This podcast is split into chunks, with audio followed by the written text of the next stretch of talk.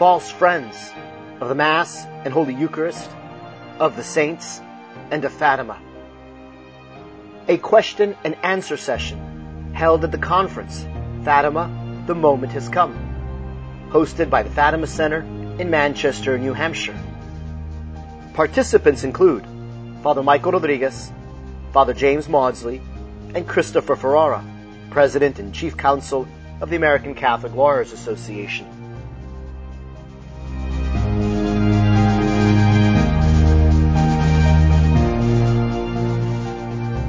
All right, well, welcome back to the Q&A session. We have, you, you came through, we have a ton of questions. I don't know that we're going to be able to make it through them all, but we'll try our best. So I'll direct the question to one of the panelists. We have Father James Mawdsley, Christopher Ferrara, and Father Michael Rodriguez as our panelists today. And I'll address the question to one of them, and then the others can weigh in as they see fit. So our first question is to Father Mawdsley. Father, can you please explain the difference between the Latin Mass and the New Mass? The prayers seem to be similar, but we believe in the Latin Mass and would like to be better educated on the differences when talking to others about it. I think uh, in God's eyes, it's the same thing. It's the sacrifice of Christ on Calvary, and He's looking at the deepest level, at, at what Christ is doing in the Mass, offering Himself. But as far as human beings and in the Church are concerned, they're so different. And the prayers are utterly different. I'd recommend either online or buy a book with the prayers side by side. And you see that the Mass has been gutted to produce the Novus Ordo. In, Michael Davies wrote how it's very comparable to what Thomas Cranmer did at the Reformation. So if you look at, at the prayers at the foot of the altar or the offertory prayers or the canon, they're so completely different. Uh, the Old Mass is beautiful and rich, and the Novus wants to make friends with the world, um, and it doesn't work. I would say it's even worse than what Cranmer had in mind. I, I, remember I was on a trip to uh, Columbia, South Carolina to get admitted to the bar, and I saw this Anglican church. I went into the Anglican church, and I opened up the Book of Common Prayer, and I said, "Wow, which Novus Ordo read like this." not, not if you read the articles at the beginning. No, well, the articles at the beginning, yeah, but I mean, the language was more dignified. But then I went up to the uh, communion rail with the tour guide, and I, I noticed there were pillows in front of the communion rail. And I said to the tour guide, who knew I was a Catholic, "You mean to say you kneel for Holy Communion here?" And he said, "Oh yeah, we make a big deal of it, not like you Catholics." That's how bad things are. I do want to address this because I do think that the problems are very, very grave. What Father Mawdsley alluded to when he said that, you know, God sees the same thing, I mean, that's true, but I still think that they're very grave problems because I guess that could also be phrased in this way. There's some of the Catholics that they know both the traditional Latin Mass and the New Mass, and they'll ask the question, they'll say, Father, well, but isn't the new Mass valid? Kind of trying to make it seem that the only question is one of validity. Let's say whether or not bread and wine are transformed, transubstantiated into the body and blood of our Savior Jesus Christ. And even granting that everything is done the way it's supposed to in the new Mass and that it is a valid Mass, that doesn't mean that it's something that's pleasing to God or that it's not creating grave harm to the church or that it's not something that's being done in disobedience to God. Because sometimes, I mean, this is a little bit of an exaggeration. Well, I mean, it is an exaggeration, but I mean, you can have like a satanic mass that is a valid mass. And just because something is valid does not mean that it's something that we should be doing. But another example that I think is a little bit better is, now this isn't exactly the new mass, but it's not, it's really not too much of an exaggeration. I'll tell the faithful that look, if you were to go to a mass, let's say that, you know, the priest were to do it, we're talking about the new mass, let's say the priest were to follow what he's supposed to follow, but let's just say that at the point of communion, he would take the precious body of Christ throw it to the ground, and let's just say, whatever, go and sit down in his chair. Now, is that a valid mass? Well, again, if he, we're assuming he had the correct intention, followed the, has the matter informed, so it's a valid mass. But what Catholic in their right mind would continue to go to such a mass if every time you went to that mass, that's what would be taking place? See, what would be foremost in your mind wouldn't be the question of validity. See, if you went to that kind of a mass, you wouldn't come back to me and say, Father, you know, is that a valid mass? No, you would say, Father, what was done at that mass was something completely sacrilegious. How can any Catholic, if he or she has the Catholic faith and love for what the Mass is, how could any Catholic do that? How could any Catholic allow that?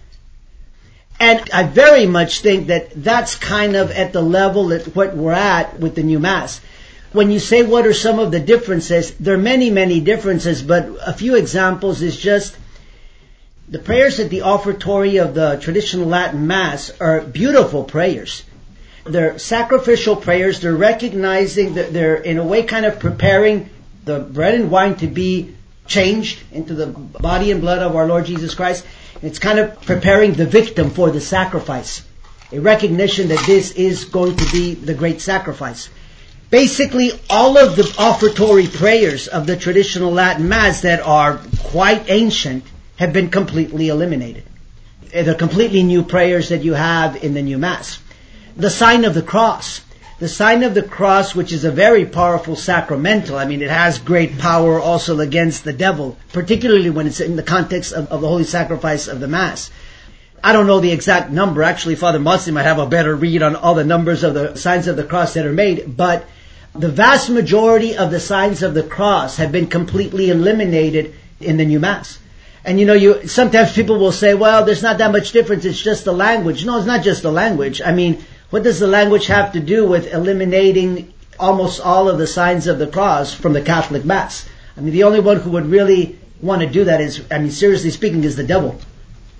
So, those are just a few, but just one real quick other example. This wasn't actually done to the Mass, but many of you have heard of Bugnini the main, let's say, liturgist theologian that was in charge of the changes that were going to be made to the Mass, his actual intention was to completely eliminate what's called the Roman canon.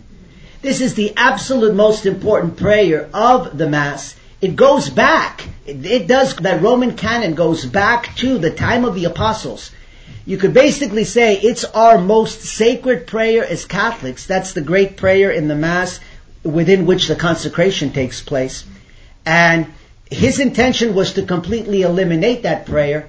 At least on that, Pope Paul VI did not allow it, but he was very shrewd, he's very cunning, like a serpent. And so what they did, and this is what happens in the new Mass, what they did is they added a number of new, what are called the Eucharistic prayers in the new Mass.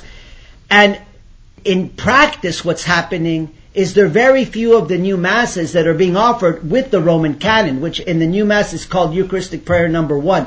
Almost all of the new masses that are being offered are using Eucharistic prayer number two, number three, maybe number four.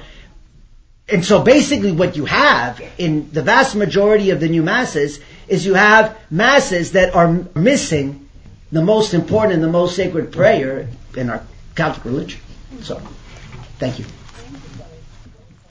Just a quick point on validity. The argument that, uh, well, it's valid. It can be reduced to absurdity very quickly. So you say to someone who makes that argument.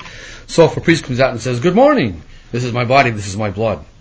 Have at it. Is that a mass?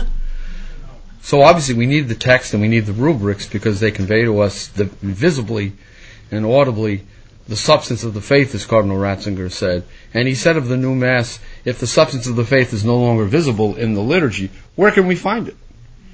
So these things have to be made visible to people. And that's what the texts and the rubrics of the Mass are all about. And if you make those things ridiculous, then people lose faith in the Eucharist because the Mass is ridiculous. Our next question is for Chris. Chris, I saw a book by you called False Friends uh, of Fatima. Please explain that title. Well, these are people who pretend to be devotees of the message of Fatima and this wonderful plan for peace in the world, and they go on and on in praise of Our Lady, but then they undermine any portion of the message that would cut against the narrative of the post-conciliar hierarchy, which is that we're in the middle of a great renewal. Isn't it marvelous how the faith has been revitalized and the church has opened itself to the world and things have never been as good in the church as they are now thanks to the springtime of Vatican II. They won't allow any element of the Fatima message to contradict that narrative and they labor to conceal any aspect of the message that says, following the council, there will be a collapse of faith and discipline in the church.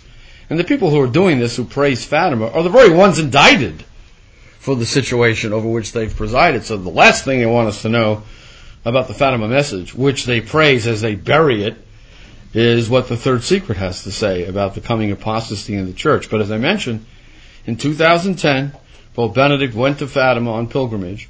He had questions posed to him during the airborne press conference. He selected them. And one of the questions that was posed to him was, is there anything in the third secret about the pedophile crisis in the church? Now, why was he having that question presented to him? The vision has nothing to do with a pedophile crisis.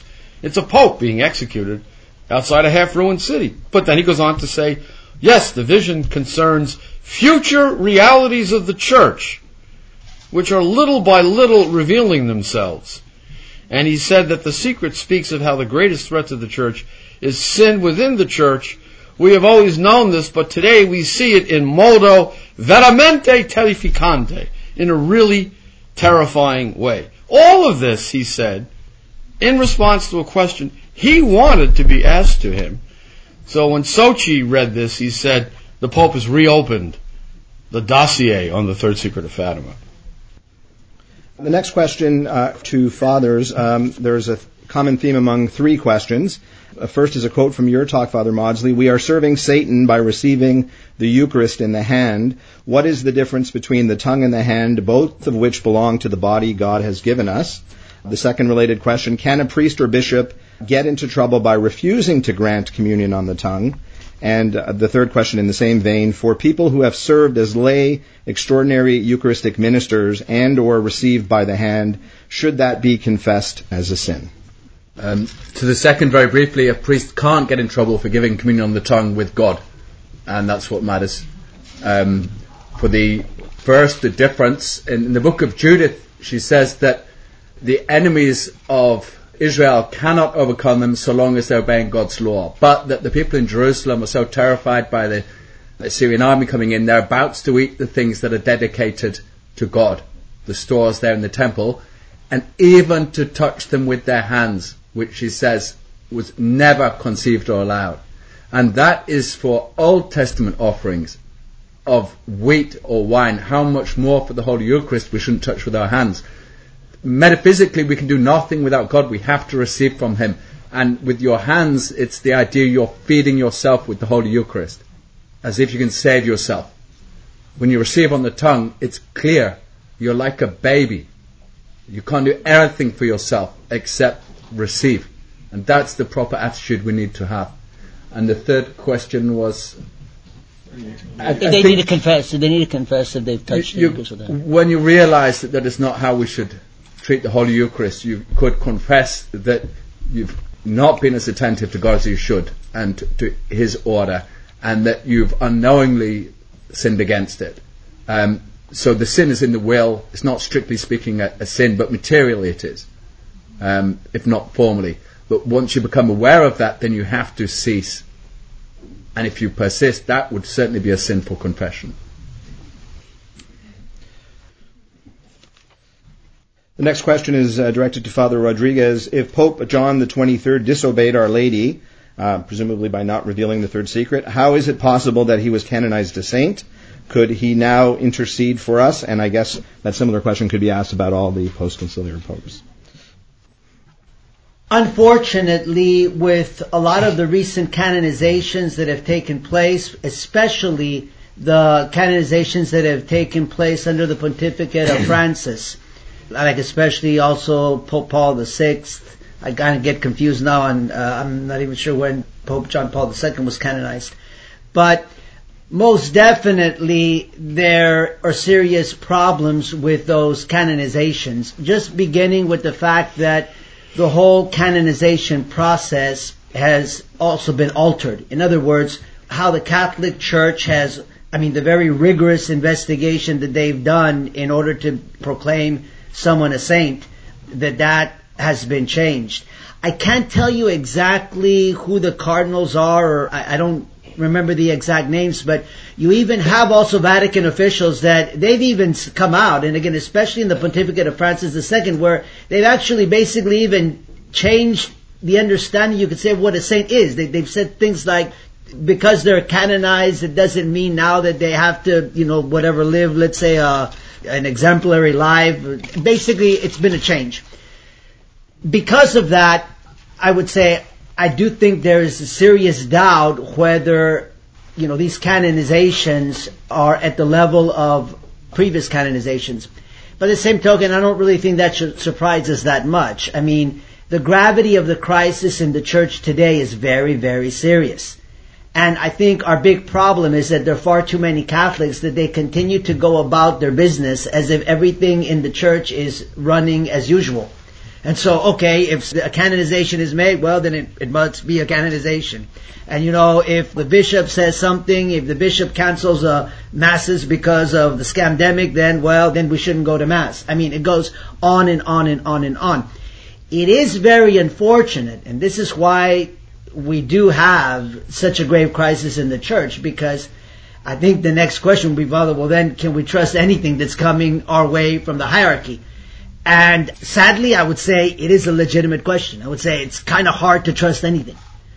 But I do think that's the reality. I think that's why it's so important. I mean, people who don't think the Fatima message is urgent, I would say if you don't think that's telling you that it's urgent that we get help from heaven here for our beloved church, what, what signs do you need?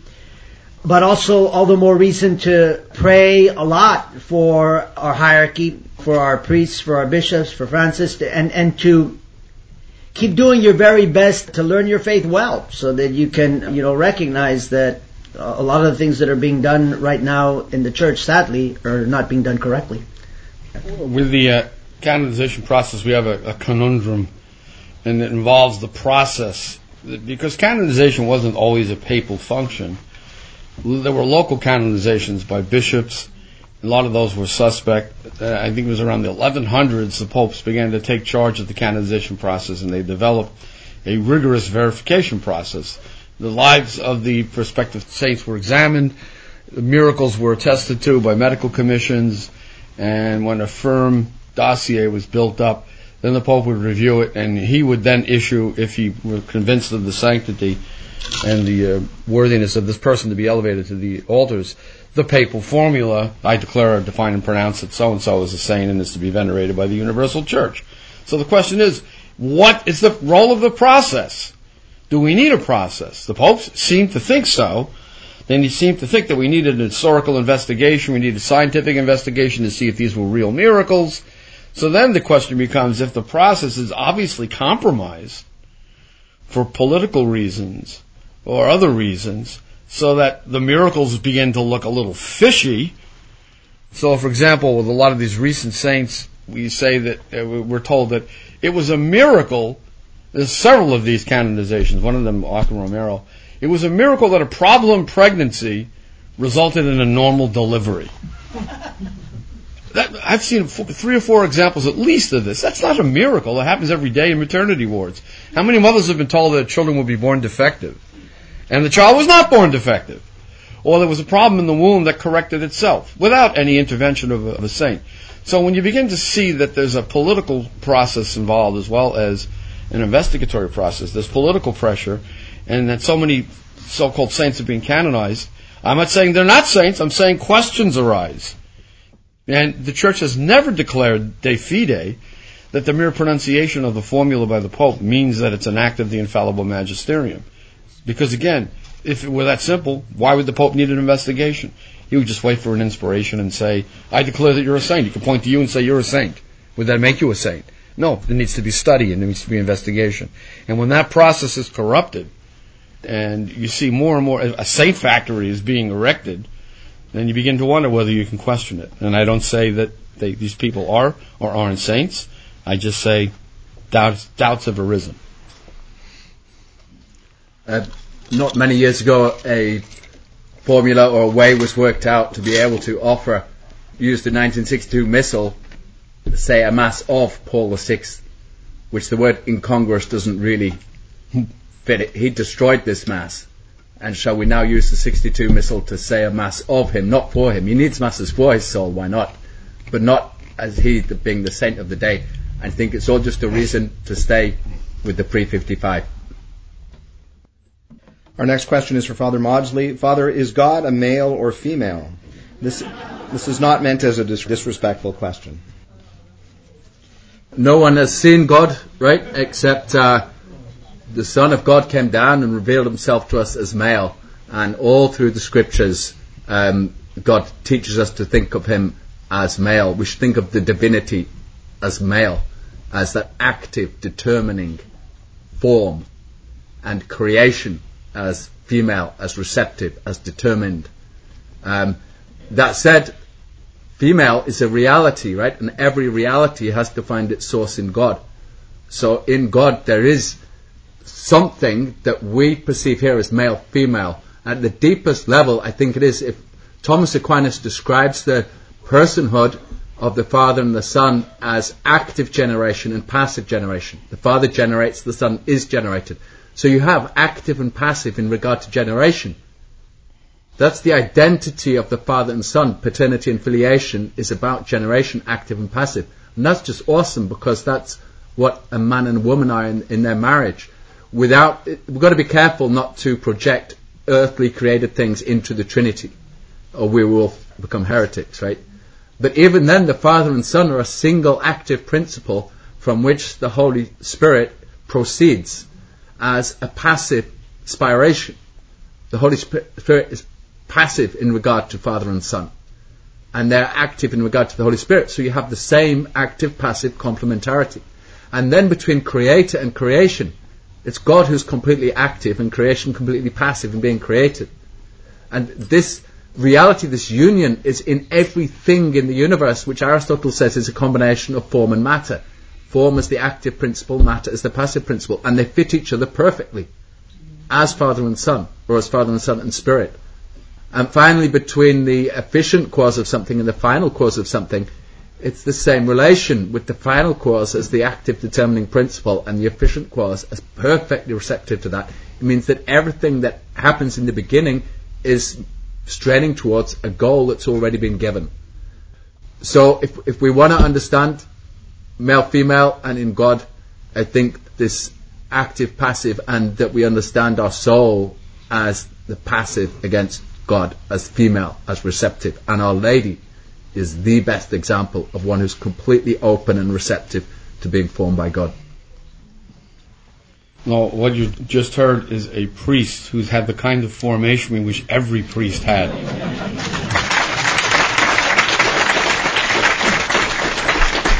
Because the traditional formation of the priesthood, which Father represents, is a formation in which one learns to tell the difference between one thing and another. And that's what's being attacked today. What we see today in our society is a war on being itself. On the Trinity. On the Trinity above all. And that's reflected in the whole transgender nonsense. The idea that there is no such thing as a male and female sex. Because the created order, in which one thing is different from another, is exactly what indicates the existence of the Creator God, and this is why they rebel against it. That was a magnificent presentation, Father. Thank you. Our next question is for Chris. Uh, Chris, can we conclude that the Blessed Virgin Mary gave us the third secret through her apparitions at Akita? And in answer to that, can you uh, explain what those apparitions were? Well, the apparitions at Akita were apparitions to Sister uh, Sasagawa, the visionary whom Bishop Ito said had received authentic apparitions of the Blessed Virgin, and the content of those messages Bishop Ito deemed to be authentic. His successor, predictably enough, undermined that, but we can take it to the bank that those were authentic apparitions, confirmed by the, the miracle of the statue that cries real tears. I was in Japan. I met her. She wasn't allowed to talk about the apparitions or the contents of the message. But one message on July 13, 1973 was to the effect that if men do not change their ways, fire will rain down from heaven, destroying a greater part of humanity, the good along with the wicked, and the living will envy the dead. As to which my sister once said, but I already envy the dead. Because she's at a more advanced stage of the spiritual life than her brother. now, Cardinal Ratzinger is said to have declared that the message of Akita and the message of Fatima are essentially the same message. And he said this to the Portuguese ambassador, the Philippines ambassador to the Vatican, whose name escapes me. Do you remember his name? Mr. D. Yes, right, D. D. Uh, so we have an identity. Now, think about the vision. The vision is an angel directing flames toward the earth, which are repelled by the Virgin, yes, but not before we see the half-ruined city. So obviously there's a chastisement to some great extent in which a city is ruined and a pope is assassinated, and this involves a flaming sword. And what does the message of Akita say? Fire will rain down from the heavens, destroying a greater part of humanity. So it's, I think it's logical to conclude that the apparition to Sister Sasagawa in 1973 is a further indication of the third secret. Uh, Father Rodriguez, the next question is for you, and this has to do with your discussion about the identity of the Holy Father. Is not a pope excommunicated late since, I'm going to pronounce this wrong, sentiate, thank you, Father, uh, for rejecting some doctrine and papal encyclicals, and what would this mean regarding obedience to him? So, is Francis essentially excommunicated as a result of his rejection of certain doctrines? It's uh, it's complicated. It is. Thank you, Father. Well, yeah. No, it is complicated. It, it really is very complicated. Right now, that's why it's a controversy. It is very complicated because you have to make distinctions between what is a material heretic, what is a formal heretic. You have to also go and see what processes, Chris was talking a little bit about processes, what processes have been in place in the church to be able to address this issue of, let's just say, the possibility of a heretical pope, or what do you do if the pope is a heretic? You have any number of different theologians in the history of the Catholic Church where it's, um, again, it's not something that is absolutely clear cut. And that's also what makes it very difficult right now is that we are in a kind of difficult situation. I do think, I mean, my view is there is obviously a process in place, but really that's up to the Cardinals. I mean, they're the ones that, let's say, have to kind of like, let's say, get the ball rolling to really have something formally take place. And they're not willing to do that at this point. And so it just adds to the confusion. So yeah, I guess I'll leave it at that. Here, um, I think yeah, Chris is saying, man, it's a it's a hornet's nest, but um, yeah. Uh, the year was 1521, and Luther is summoned to the diet of worms, which is what they want us to eat these days.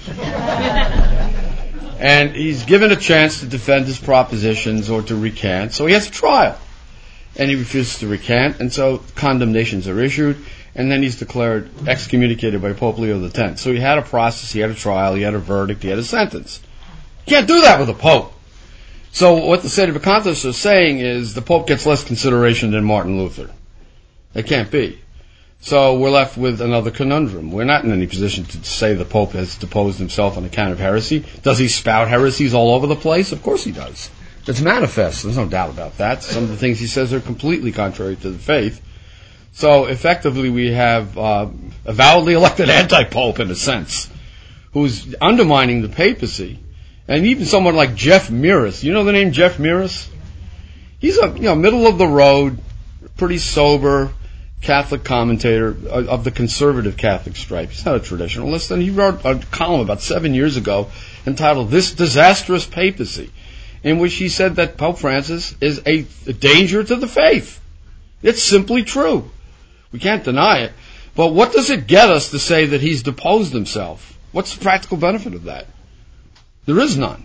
Uh, what we do is what we have to do. We don't follow him when he utters errors, and we resist him to the extent that he would try to impose upon the church anything contrary to the faith. And the tradition of papal resistance goes back all the way to St. Peter, who was resisted by St. Paul, because St. Peter was refusing to eat with the Gentiles. That seems like a trivial thing, but it's not a trivial thing.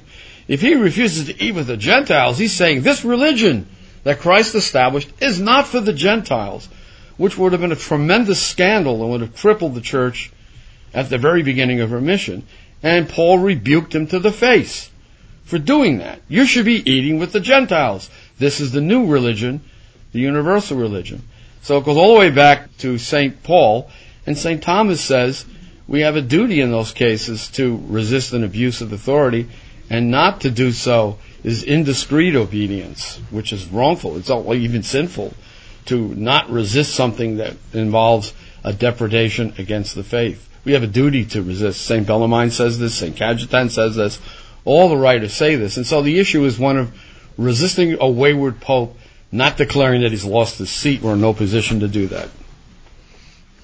While it's difficult to get clear answers, it's important to have the conversation and to express one's confusion and doubts and to ask priests and bishops about this so they know about the trouble in the church from this.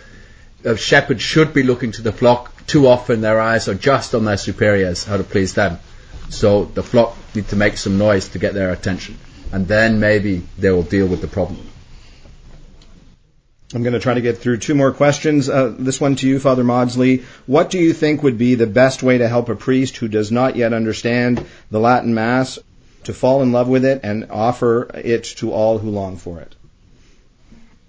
Um, have dinner with him and a conversation, and um, you yourself need to fall in love with the traditional Mass and make sure you're there every Sunday or every day. Um, and that will, if anything, come through and convince him. Otherwise, it's hard. And poking him, badgering him, is not going to help a great deal. Was that the question?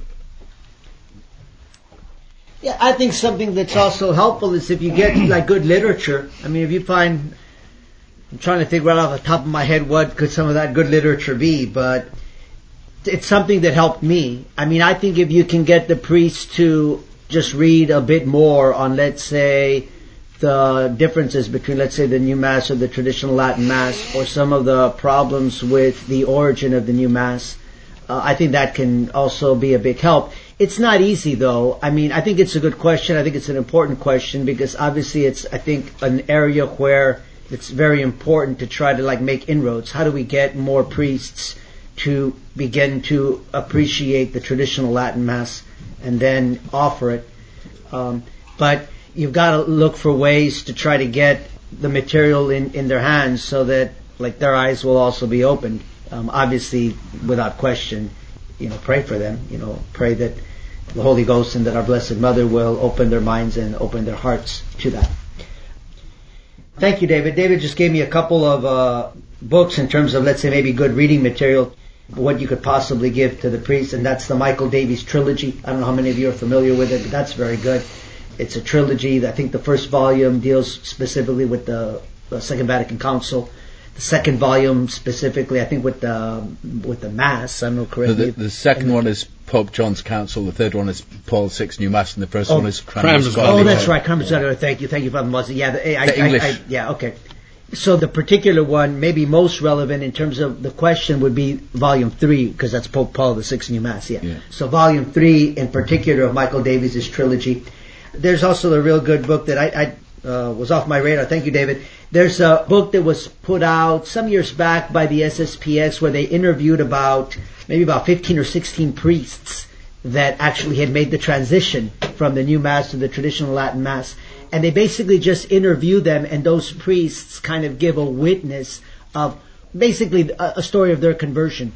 I definitely would say I think that could be a very good one because if you give the priest that book, they can actually read the testimonies, kind of like the experiences of a fellow priest. And that book is called Priest, Where is Your Mass? That's put out, I imagine, still by Angelus Press. So th- those are a, a few examples there. Uh, time for one final question for all of the panelists. Uh, what should young adults, and I would say uh, all people, uh, do in preparation for the terrible times uh, ahead? What should we do to prepare for the terrible times ahead? Freeze dried food. I was going to say, let Chris make a joke right now. Chicken. Well, obviously, the daily rosary is essential because, as Our Lady promised, you will not be conquered by misfortune if you pray her rosary devoutly. I haven't always been faithful to that. For the last 10 years or so, it's been every day, and it causes immensely beneficial changes in your life if you pray the daily rosary. You get graces that sustain you, even imperceptibly, and you don't fall into errors that you had fallen into before just because you pray this prayer. And even if you're only doing your best to meditate on the rosaries, at least you're making, meditate on the mysteries, at least you're making the effort. So that's essential. That's the, the atomic weapon in our arsenal. If everybody prayed the rosary, I, I'm thinking of the famous historic example of how there was a rosary crusade in Austria in which only 10% of the population participated. And for some strange reason, the Soviets just up and left. And if you read historical literature on this, the historians really don't know why this happened. They don't have a rational explanation for why they would give up such choice real estate. They just left. After there was a rosary procession in the street by a million people and a rosary rally throughout the country. Again, 10% of the population. And if 10% of the population of this country prayed the rosary for the upcoming election, the red wave would be guaranteed. Not only that, if the Catholic Church, talking about what we can do for the future, get the bishops to activate themselves. Let's assume the bishops had opposed the idiotic COVID lockdowns, and every bishop had gone to his cathedral, stood in front of it, and said, There will be Mass here on Sunday. There will be no lockdown. Come and arrest me. Not one of them would have been arrested. And the whole thing would have stopped in its tracks. There would have been no lockdowns of any churches. And because the churches weren't locked down, nothing else would have been locked down. Same with abortion. If the bishops led a crusade in the streets like the civil rights movement in the 1960s to end abortion in this country, it wouldn't last six months. State by state, it would be shut down, invalidated. So the church is a sleeping giant. So pray the rosary and pray that the bishops and that the hierarchy of the church come to life again Romano Amerio in this great book, Iota Unum. Write this down. I-O-T-A. U-N-U-M. Everything I've written about the crisis in the church is a comic book compared to this book. So go get his book. He says at the end that the world is capable of rising in a new metanoia, a great social transformation, which it cannot initiate, but would respond to if it were offered. And all the church has to do is make the offer in a serious way. But it's not happening right now. Yes, I would strongly urge you. I mean, there's a lot we could say in terms of, you know, yes, how do we prepare for the probably very terrible times that were that are coming up? But to just give a very short answer, I would say, look, uh, grow in your devotion to the Blessed Virgin Mary. I mean, obviously, what Chris said about the daily rosary is a very important element in that. But I would kind of just expand it and say, look, grow in your devotion to her. There's a book that I like a lot. I think it's very helpful to just meditate and appreciate more and more the life of the beautiful life of our Blessed Mother. It's called The Life of Mary as Seen by the Mystics. It's put out by TAN. I would strongly recommend that. I think it's fairly easy reading. I think it can be very beneficial, very, very spiritually beneficial. I would definitely also encourage you to read the book by St. Louis de Montfort called The Secret of the Rosary. It's probably the best book out there in terms of just its simplicity, succinctness, and also, you know, really packs a powerful punch there. I think it will also really motivate you to pray the rosary and help you to appreciate the rosary more and more because I think there are many Catholics that sometimes maybe there's a temptation to kind of get bored by the rosary and just think, well, you know, I'm, I'm praying the same prayers over and over. I think that if you you know, take the time and make the effort to read the book Secret of the Rosary, again by St. Louis de Montfort. It'll be a big, big help. And then, just off the top of my head, I, I, another book I'd recommend is also True Devotion to Mary. True Devotion to Mary by also St. Louis de Montfort, which would involve long term also the consecration. I mean, consecrating yourself to our Blessed Mother those are some of the ways that you can grow in your devotion to our Blessed Mother. The other book I'd recommend is The Glories of Mary by St. Alphonsus Liguori. And St. Alphonsus Liguori also, he gives you, in that book, he also gives you some very practical ways to practice Marian devotion. You know, talk about, for example, you know, visiting, like making a visit to a to Marian shrines, and a number of the saints will talk about, you know, praying the Hail Mary at the strike of every hour, you know, every hour praying a Hail Mary. Obviously, I think something very beautiful is also, you know, offering flowers to our Blessed Mother. You know, we have a group of, actually some of them here today from my little chapel where we have ladies there at, our, at the different chapels that, you know, like this who will prepare the flowers for our Blessed Mother. I think that's something also very beautiful. I mean, do it with love. Really do it out of, as a way to honor her and to show her that, that you love her. All of these are small ways that you can practice devotion to Mary. I'd say, look, that's really, really important the saints tell us, I think also in particular St. Alphonsus Liguori, I mean, if we're devoted to our Blessed Mother, you know, our salvation is, you know, guaranteed. So. Um, for people in their 20s, I'd recommend three months in prison.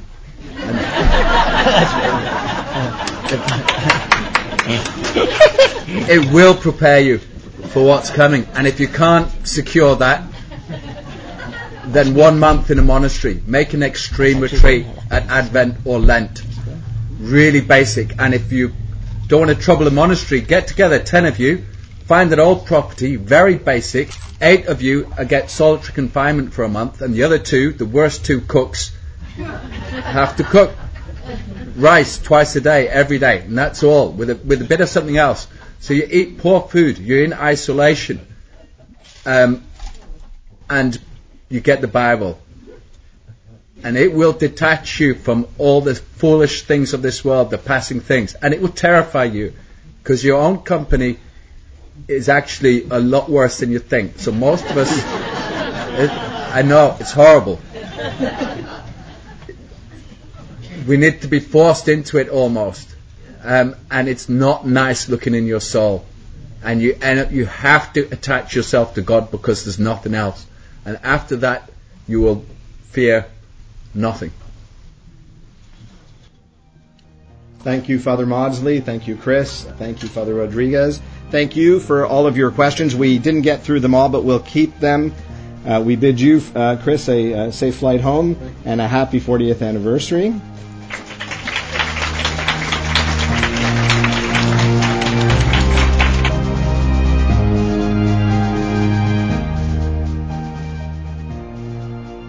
Presentation has been brought to you by the Fatima Center. Copyright 2022, all rights reserved.